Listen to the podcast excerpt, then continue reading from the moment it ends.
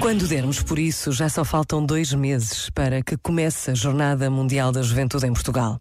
Na sede da jornada, no Beato, em Lisboa, chegam cada vez mais voluntários vindos de muitos países e todos disponíveis para ajudar a fazer acontecer o maior encontro de jovens de todo o mundo.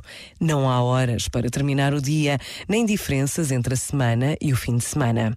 Cada jornada traz sempre consigo esta disponibilidade extraordinária para servir os outros, dando cada um o melhor de si. E basta a pausa de um minuto para pedirmos a Deus por cada voluntário e pelas suas famílias. Pensa nisto e boa noite.